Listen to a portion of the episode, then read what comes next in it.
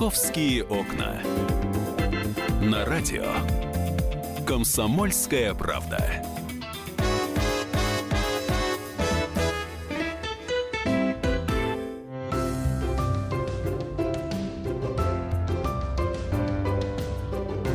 Человек в галстуке. Вот такая вот у нас начинается рубрика. Да, у нас сегодня гость студии. Я хочу представить Антона Олеговича Кульбачевского, руководителя Департамента природопользования и охраны окружающей среды Москвы. Здравствуйте. Здравствуйте. Светлана Волкова сегодня в студии, наш коллега из московского отдела, и мы начинаем. Я напоминаю сразу, что в нашем разговоре можно и нужно участвовать. Нам можно присылать сообщение 8 967 200 ровно 9702. Это наш WhatsApp. Телефон наш 8 800 200 ровно 9702. А, также у нас есть трансляция. Она идет на нашем сайте kp.ru. Вы можете посмотреть э, все происходящее в студии. Я могу сказать, что мы будем а, непрерывно отвечать на вопросы и общаться с нашим гостем а, даже в те моменты, когда у нас будет на радио реклама и новости. Те, кто смотрит трансляцию, сможет, э, смогут все посмотреть и услышать. Антон Олегович, можно я первый задам вопрос? Нам сразу нужно разобраться, чем занимается ваш департамент, чтобы нас сейчас не одолевали люди со звонками не по адресу. Вот департамент природопользования и охраны окружающей среды. Это что? Это какие зоны ответственности? Это орган исполнительной власти правительства Москвы, который отвечает в основном за формирование экологической политики. Мы ее формируем, даем рекомендации, вырабатываем законодательные какие-то инициативы, вносим. Ну и, наверное, самая главная наша функция – это контроль за исполнением природоохранного законодательства – на всех уровнях, не только подразделениями правительства Москвы, не только другими департаментами, но, естественно, фирмами, гражданами. То есть в этом смысле ну, внутри нашего департамента есть инспекция, где-то 110 человек, 10, 110 инспекторов, которые работают по всему городу и составляют протоколы более чем по 100 статьям административного кодекса. То есть грязный воздух, По- загаженные на парки, газонах, да? парковки на газонах, это все к вам. Да, у нас очень много, большой состав правонарушений экологических, поэтому нам не скучно, нам есть чем заниматься. Ну, о чем-нибудь приятном хочется еще поговорить, кроме правонарушений. Антон Олегович, я знаю, что одна из основных ваших программ, основная ваша забота – это программа «Миллион деревьев». А, вы могли бы нам рассказать, э, сколько вы уже высадили и сколько планируется вот этой осенью? Москвичи очень ревностно относятся к каждому кустику, каждому цветочку и каждому дереву, да. И вот э, хотелось бы узнать, что вы делаете по озеленению города. Ну, программа «Миллион деревьев» — это такая Э, программа, которая призвана улучшить качество и количество зеленых насаждений в основном в московских дворах. Начиналась она основном с московских дворов, стартовала в августе 2013 года, тогда мэр Москвы Сергей Семенович Собянин объявил старт этой акции, то есть она уже проходит около трех лет, но чуть больше. Уже, вот если мы сейчас осенние посадки закончим, а осенью мы высаживаем 330 тысяч кустарников и 20 тысяч деревьев в московских дворах, то это уже в общем общее количество деревьев и кустарников, высаженное по акции, наверное, перевалит за миллион семьсот. То есть мы уже подходим к второму символическому миллиону. Эта акция по всей Москве проходит. У нас же огромное количество сейчас развязок строится. Где-то что-то там снесли, я не знаю, нужно опять облагородить. То есть планы на следующий год, они тоже большие? Ну, акция «Миллион деревьев» в основном это московские дворы. Это деревья, которые утрачены а, в результате каких-то стихийных бедствий, ураганов, либо просто сухостойные аварийные деревья, когда они удаляются с других территорий. Ну и, э, естественно, учреждения социальной сферы тоже попали под эту акцию. То есть мы озеленяем больниц, э, дворы, дворы больниц, э, детских учреждений, социальных объектов. Можно сразу тогда по этому вопросу. Высадили около детского сада елки. И, и, и не только елки, еще есть места. Очень плотно сажают деревья. Вот если какие-то есть вопросы у жителей да, к озеленению, куда жаловаться и вообще стоит ли это делать? Может, это бессмысленно? Может, там, не знаю, люди сидят умные, они все знают.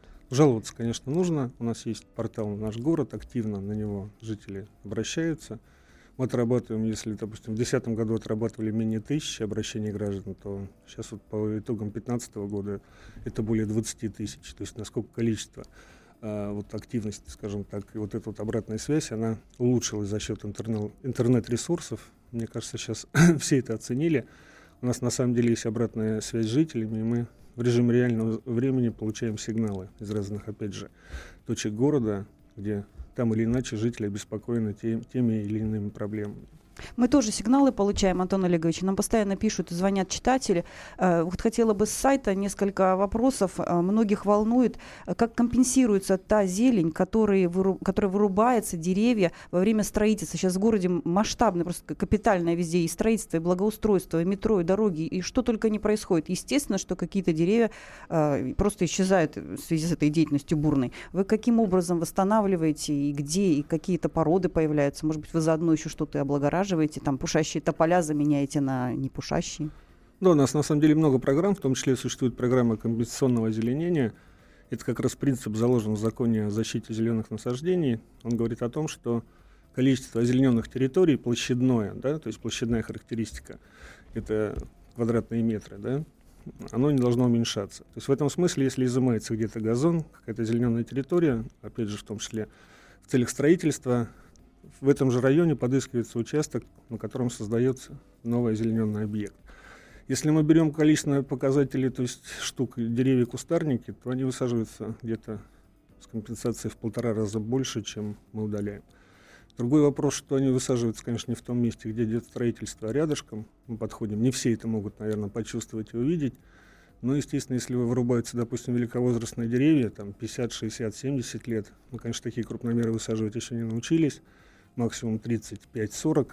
Это, это очень дорогостоящий процесс. Мы высаживаем сейчас по всем программам, стараемся от 15 до 20 лет крупномеры высаживать. Вот, на мой взгляд, сейчас, по крайней мере, уже это не прутики, да, когда вырубается, допустим, здоровое дерево, высаживается прутик, конечно, жители сильно возмущаются. Сейчас мы сажаем уже ну, деревья такие серьезные, они уже дают буквально на следующий год нормальную биомассу и смотрится в декоративном смысле очень, на мой взгляд, неплохо. Номер нашего эфирного телефона 8 800 200 ровно 9702. Я еще раз хочу сказать, что наши слушатели могут поучаствовать в нашем разговоре, задать вопросы руководителю Департамента природопользования, охраны окружающей среды. Антон Леович Кульбачевский у нас сегодня в эфире. Мы в прямом эфире. Вопросы любые. Так что вот у нас Елена уже на связи. Есть Елена, здравствуйте. Добрый день. Э, прямо обращаюсь сразу к вам, чтобы вы взяли на контроль вот то, что сейчас вы говорили. У нас идет активная замена труб. Под это дело срубаются деревья. У нас там сирени, кустарники, все полетело. Адрес назовите Значит, сразу. Это э, обязательно назову. Это Удальцова и проспект Вернадского, дома 49, 47 там легко найти это место. Значит, они что делают? Восстанавливают как? Завозят нечто, что-то похожее на чернозем на землю, высаживают траву и все. Никаких деревьев, никаких кустарников, никакой сирени, никаких яблонь там не предвидится. Мы уже обращались, нам сказали, что это делает город и строительство. Вот что могут, то сделают. Я вас очень прошу, потому что район у нас старый, зеленый, здесь много пятиэтажек, и нам бы не хотелось с этим делом, за заменой новых труб, терять вот такие прекрасные у нас места Спасибо, были. спасибо. Елена, да, ваш вопрос э, мы услышали, Антон Олегович записал адрес, но я могу присоединиться, я тоже ваша соседка, и у нас, э, в общем, с вами общий вопрос, поэтому если возьмете под контроль... Да, мы обязательно, конечно, проверим, посмотрим, но очень часто бывает так, что балансодержатели коммуникации, допустим, проходит труба какая-то, да, ну, к примеру, э, вода, либо горячая вода. По идее, вот в пятиметровой зоне от прохода этой трубы надо все зеленые насаждения удалять и вычищать. Но, к сожалению, этого не делается. С массивом высаживаются деревья, они растут 20, иногда 30, иногда 40 лет. И когда приходит какая-то аварийная ситуация, у жителей mm-hmm. создается впечатление, что вырубают великовозрастные деревья. Но это по факту. Они там, в принципе, не должны деле, быть. На самом и деле, так, от да. стены дома, по-моему, да, есть норма какая-то, 5 да. метров, да, то тоже близко нельзя к дому, это я помню. Поэтому такое. в этом смысле балансодержатель любой, любых коммуникаций, он, конечно, должен за этим следить. И наша основная задача, в том числе мы выдаем предписание, чтобы вот с коммуникацией, по крайней мере, зона отвода, да, коммуникации, деревья удалялись. Ну так объяснили бы людям тогда, что нельзя, просто люди не знают нормативов. Вот я первый раз сегодня об этом услышала, и про дома, кстати, тоже не знал, что рядом с домами нельзя, там 5 метров, тоже для меня было открытием. Где людям эту информацию хоть получить-то обычным? Ну, во-первых, есть правила защиты и содержания зеленых насаждений, 743 постановление правительства Москвы, где, в принципе, все процессы, которые связаны с удалением зеленых насаждений, с их высадкой, они все, все регламентированы. Ну, Правда, конечно, обывателю, наверное, для него это не совсем доступный документ, поэтому мы сейчас делаем в образовательном смысле, у нас такие образовательные проекты, делаем наподобие таких брошюр, которые могут людям на простом языке все-таки объясните, что можно, что нельзя. Мы продолжим буквально через несколько минут. Я напоминаю, что мы вернемся в прямой эфир. Ну а те, э, кто нас смотрит сейчас, э, наши слушатели через э, наш сайт kp.ru, они продолжат с нами общаться и увидят все, что у нас происходит в студии. Будьте с нами. Московские окна.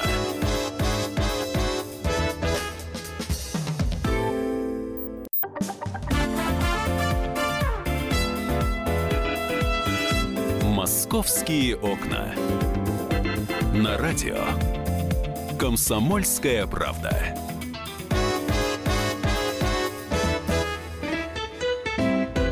Здравствуйте, мы продолжаем программу «Московские окна». Сегодня гость, руководитель Департамента природопользования и охраны окружающей среды Москвы Антон Ильич Кульбачевский. У нас в студии Светлана Волкова, наш коллега из московского отдела. Мы сейчас с озеленением завершим. Это такая большая тема. Мы тут э, вне эфира, для тех, кто смотрел видеотрансляцию, как раз вот э, говорили про такие известные московские сады, да, про из центра именно, Из да. центра, да, которые исчезают, или, может быть, они не исчезают, а у людей складывается такое впечатление. Мы сейчас уж с ними закончим и перейдем уже и к звонкам, и к другим темам. Ну вот и получилась у нас такая скандальная ситуация. В 2011 году все это дело развивалось.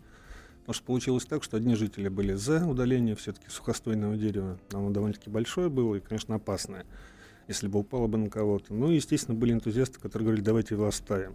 Вот был диалог, все-таки мы договорились о том, что вяз все-таки в любом случае, остатки вяза, да, уже сухостойные, э, их удалили, остался пень, мы его в любом случае сделали в таком декоративном виде, для того, чтобы ни в коем случае, если какие-то вредители есть, опять же, они не распространялись на здоровые деревья, которые во дворе произрастают, и заказали, к сожалению, у нас в России не нашлось такого великовозрастного крупномера, заказали из Германии где-то 40-летний вяз. А сколько он стоил? Дорого, наверное. За евро ж покупали.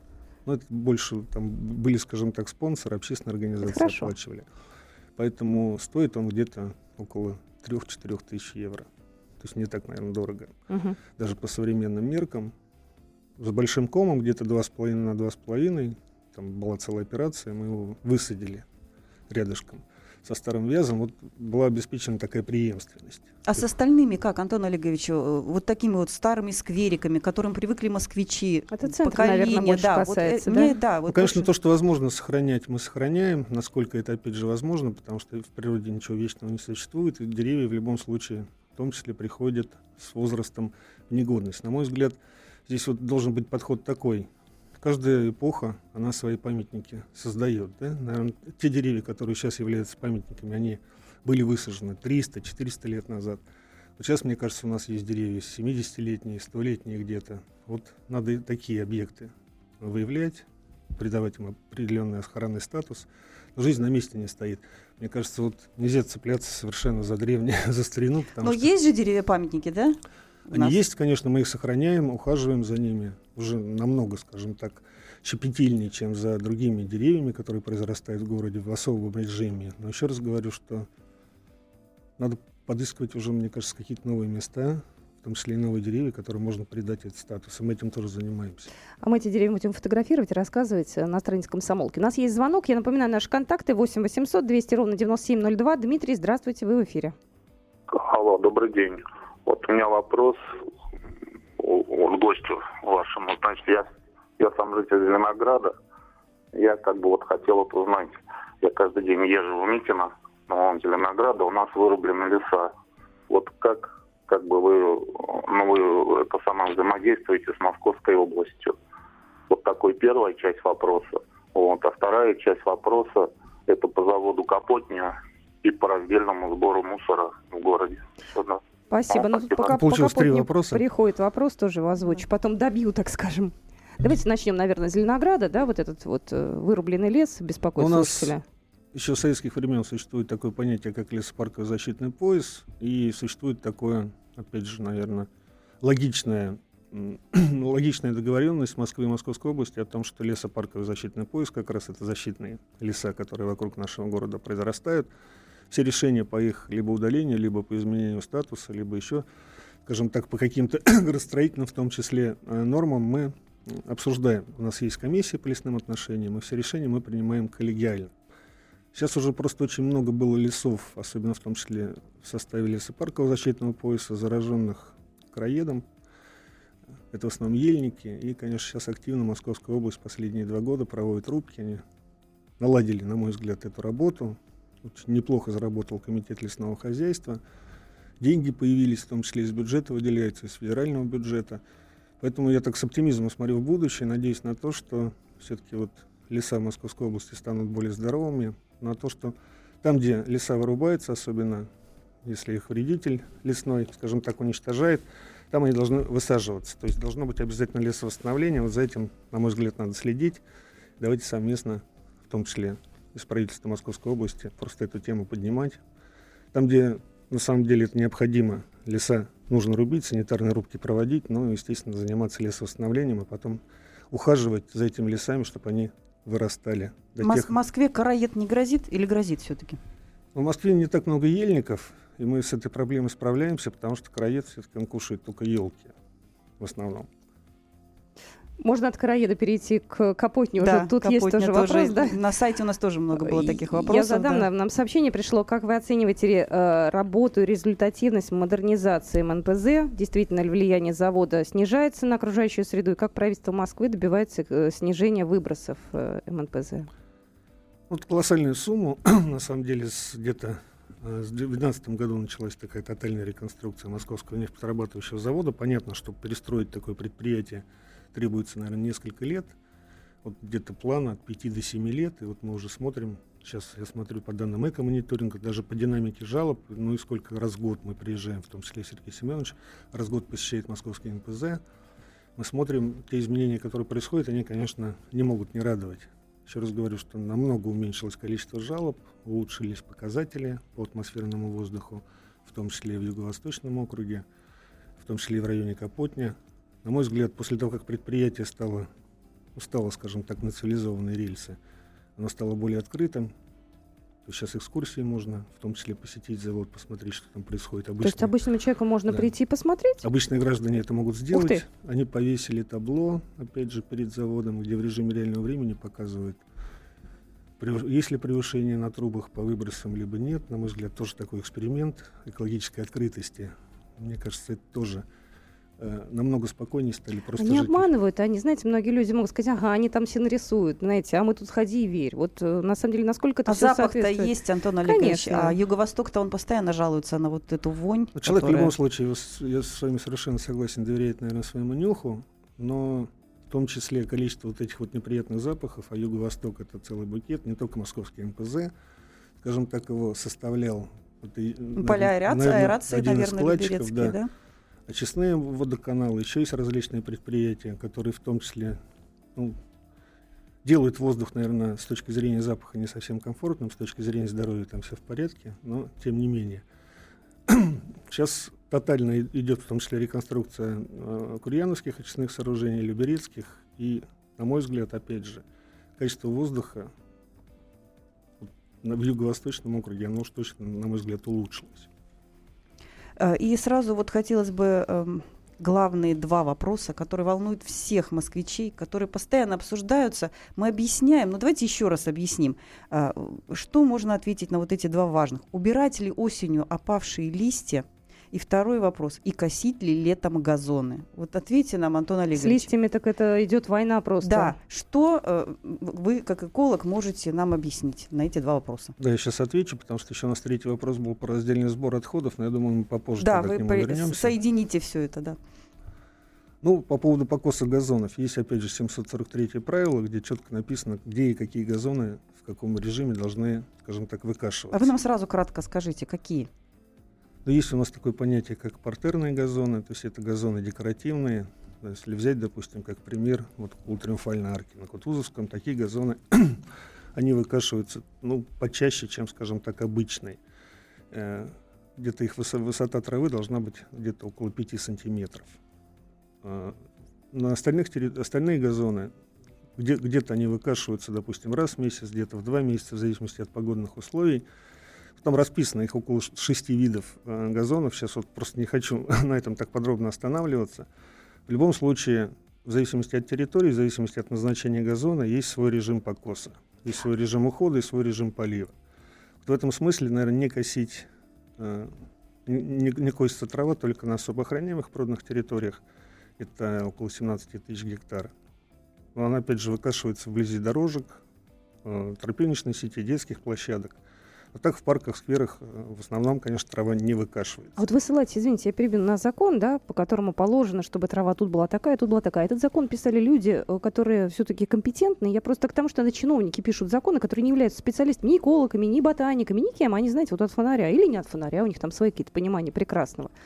Ну, вот у вас, на мой взгляд, такое заблуждение. Законы пишут в любом случае специалисты. Если мы даже чиновники экологического ведомства, когда какой-то закон хотим создать, мы в любом случае привлекаем экспертное сообщество. Вот это важно. И, конечно, 743 правила написаны профессионалами. И зачастую даже чиновники их читают и не всегда эту логику понимают.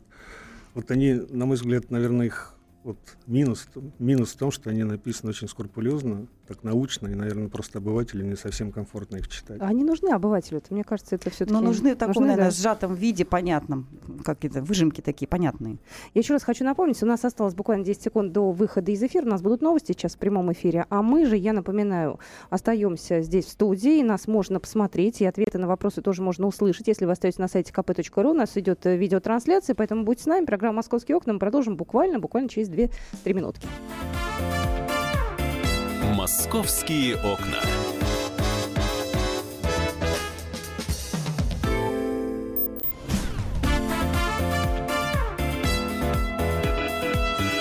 Московские окна.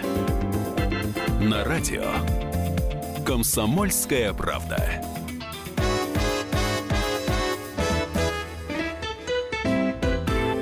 Здравствуйте, мы продолжаем программу «Московские окна». У нас сегодня в студии гость Антон Олегович Кульбачевский, э, руководитель Департамента природопользования и охраны окружающей среды Москвы. Светлана Волкова на студии. Мы закончили наш разговор до новостей на опавших листьях. Предлагаю к этим листьям вернуться, уже наконец разобраться, нужно убирать листья в Москве или нет, э, полезно, не полезно, дорого, недорого, потому что разговоров много. Ну, я сейчас вкратце пытаюсь объяснить. Э, в правилах там все написано. То есть листва удаляется от крупных автомагистралей на расстоянии 25 метров. Это, опять же, безопасность, потому что листва может попадать в том числе и на улично-дорожную сеть, загнивать и скользкий эффект создавать, в том числе при торможении машины. Для пешеходов это не совсем комфортно.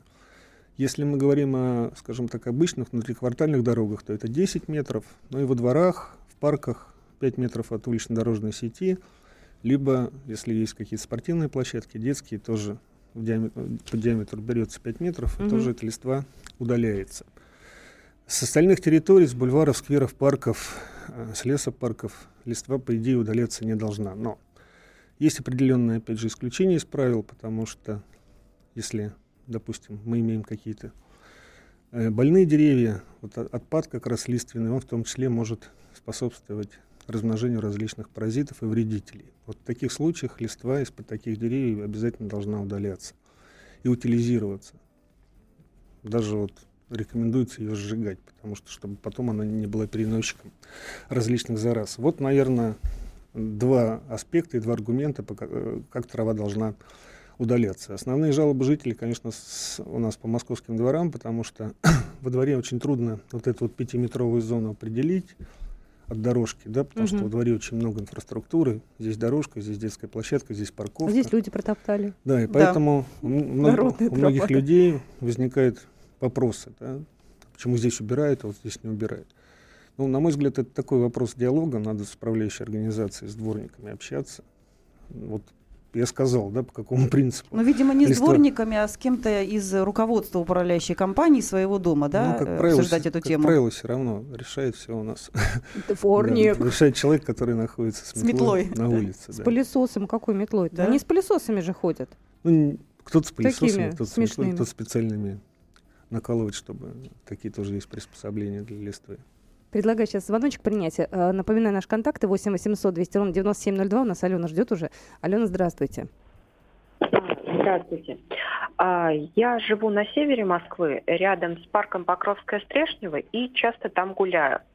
Но вот после июльского урагана там несколько десятков деревьев э, выворотило. Скажите, пожалуйста, вот э, взамен упавших будут деревья сажать? Спасибо. И когда, если будут? Да, будут. Мы посчитали по всему городу. У нас около 6 тысяч деревьев было утрачено вот как раз из-за июльской грозы, вот из-за этого урагана, в том числе и на особо охраняемых природных территориях. Э, Мэр выделил деньги, и сейчас идет высадка вот этих вот 6 тысяч деревьев, в том числе и те деревья, которые в Покровского Стрешнего были повалены, утрачены. Мы тоже высадим в ближайшее время. Можно я от деревьев перейду к экологии, к транспорту? Причем высаживаются что, да, крупномеры старше 20 лет. Здесь тоже, на мой взгляд, так. Мы уже меняем все-таки подходы. Ну да, не веточки, как вы сказали, а серьезные деревья. А, Два слова хотела про загрязнение воздуха из-за транспорта вам задать. Все-таки это тоже зона вашей, я так понимаю, ответственности и работы, да? То есть у нас же от автотранспорта в основном идут выхлопы, насколько я понимаю, в городе, да? И сейчас у нас даже есть зарядки для электромобилей, которых никто в глаза не видел, но неважно, они есть. Есть, есть. Вот, есть. Ну, там иронизировали, что к ним не подъехать, Рядом но с тем не офисом менее. департамента природопользования, наверное. А у вас кто-то ездит на Я, е- таких? я езжу по выходным. На электромобиле? Не, у нас в департаменте есть Аймева, да, это Mitsubishi. Но в основном охрана ЛПТ ездит, но мы свои делаем зарядки. Я Зарядные станции Хотела на своих объектах. спросить, как найти компромисс между э, автомобилистами, да, и вот, э, собственно говоря, вашим ведомством и, и жителями Москвы, которым хочется дышать свежим воздухом. Ну, Нормы с- какие-то вводить экологические. Совершенно правы. Москва, наверное, уже перестала быть индустриальным городом, поэтому 10% всего лишь вклад э, выбросов вредных атмосферу составляет промышленность, и 90% это автотранспорт. Нельзя, наверное, сказать, что мы все-таки находимся в каком-то удручающем положении. Мы активно решаем в том числе и транспортную проблему, пытаемся очистить воздух в городе. У нас это, на мой взгляд, получается. Есть, по крайней мере, положительная динамика. Она не такая большая, наверное, не такая динамичная. Но, тем не менее, за пять лет где-то около 120 тысяч тонн у автотранспорта нам удалось отвоевать. Это уже большой плюс. То есть, если мы говорим, что в конце 2010 года около миллиона тонн, это было количество вредных выбросов в атмосферу в общем поступало, то сейчас у нас 880. Это по итогам 2015 года. Я думаю, что эта цифра в любом случае будет уменьшаться, потому что мы уже сейчас эту динамику поймали, уловили, нам понравилось. да. Мы четко понимаем сейчас, чем надо заниматься.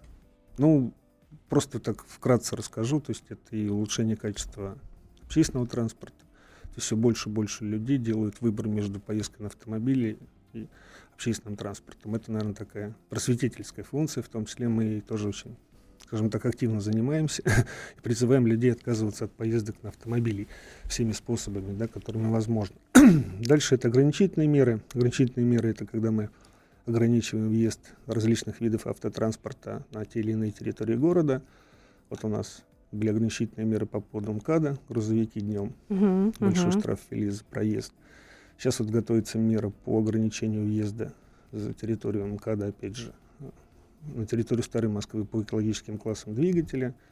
Сейчас пока эта мера откладывается, потому что бизнес не готов, есть кризисные у нас, скажем так, тенденции, поэтому а, у нас уже это решение сформулировано, но, скорее всего, оно вступит в сентябре 2019 года, скажем так, уже мы приступим к реализации этого решения. Ну, также расширяются и строятся новые развязки, строится метрополитен, перехватывающие парк- паркинги.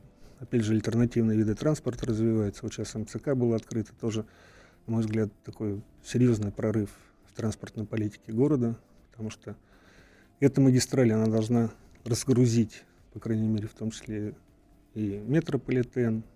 Ну, то есть, на, на мой взгляд, еще мало кто на самом деле ее оценил, ее полезность для города. Я думаю, что это будет где-то через год, через два. Эти уже такие характерные, наверное, результаты мы получим, которые можно уже будет оценить и сказать, насколько полезна эта магистраль.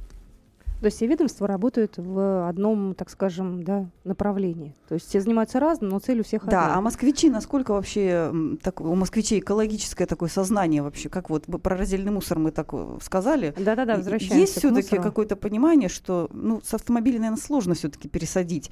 Э, типа не садись на автомобиль, не загазовывай воздух, это наверное, сложно. А вот, может быть, мусор все-таки как-то активнее Я когда, делят. когда мы об общественном сознании говорим, я все время вспоминаю декабристы разбудили Герцена, да? На самом деле мы уже разбудили вот этот вот механизм, именно экологический, да, наверное, экологически сознательный. Э, у нас сейчас, еще раз говорю, мы отвечаем на больше, чем 20 тысяч жалоб в год, в том числе не только, это просто жалобы или крики о помощи, это в том числе и вопросы э, ну, скажем так, консультационного плана. То есть мы рассказываем, разъясняем, людям интересно. Социальные опросы говорят о том, что если брать раздельный сбор отходов, более 30% жителей Москвы готовы к раздельному сбору. Это неплохо, мы его не торопимся внедрять, потому что еще не до конца, наверное, была создана отрасль по вторичной переработке. Сейчас вот новое законодательство у нас как раз вступает в силу 2017 года. Я надеюсь на то, что ну, год 19-20 намного больше будет уже домовладений, в которых раздельный сбор будет проходить. Мы-то ладно, мы ответственные, мы, допустим, будем этот ящичек зеленый, этот синий, а потом мы понимаем, что приезжает мусорка, все это вместе, опа, и уехала. И думаешь, для чего ж ты тут вот, сидел, ответственно себя воспитывал? Вот я об этом говорю, что должны быть объекты, куда эта вторичка должна выступать и перерабатывать. Ну, будет же. Да, вот ну, поэтому... слава богу, а то как-то всех нас приучают, мы в этом плане люди Антон Олегович, э, я хочу про животных спросить. Я знаю, что готовится новый закон в Москве о животном мире. Что в нем будет написано и что он будет контролировать? Потому что с животными, конечно, бывают у нас разные ситуации, в том числе и мы часто слышим о незаконном обороте животных. И вечно у нас какие-то происходят истории, когда мы спасаем какое-то животное, да, брошенное. Э, будет ли это прописано и что еще будет в законе? У нас тут полминутки осталось, ну, пол полторы где-то. Ну, на самом деле проблема существует, то есть рынок колоссальный, и мы в городе это в нашем ощущаем, скажем так, на своей шкуре. Каждый день у нас очень много обращений, от 5 до 10, э, которые касаются различных, опять же, животных, птиц. Ну, мы оказываем помощь, есть центр передержки, наказываем виновных, если таковые имеются. Но самое главное, что вот до этого момента скажем так, пока мы этот закон не стали разрабатывать, не были сформулированы правила игры. Мы четко не понимаем, какую, какую, скажем так, какие условия содержания того или иного животного в городских условиях, можно его содержать, либо нет. Вот закон на эти вопросы отвечает. Он определяет, опять же, перечень животных, которых можно содержать в квартирах, э, которых нельзя, какие правила содержания, то есть какие условия должны быть созданы. Ну и ответственность, естественно, в том числе владельцев перед властью, перед соседями, перед окружающими. То есть в этом смысле, конечно, проблем много. Я думаю, что это такой закон пилотный, один из один из, наверное, таких новаторских, я бы так сказал. Я думаю, что мы Антона Олеговича позовем еще раз отдельно поговорить про животных, потому что это отдельная тема, да, и красноухие черепахи, которые живут в московских водоемах, и бобры. И это все организуем в другую программу. Вам... Ну, с удовольствием, это моя Во... любимая тема. Да. Прекрасно. Еще тогда встретимся. Антон Олегович Кульбачевский был у нас в эфире, руководитель Департамента природопользования и охраны окружающей среды. Спасибо большое. «Московские окна».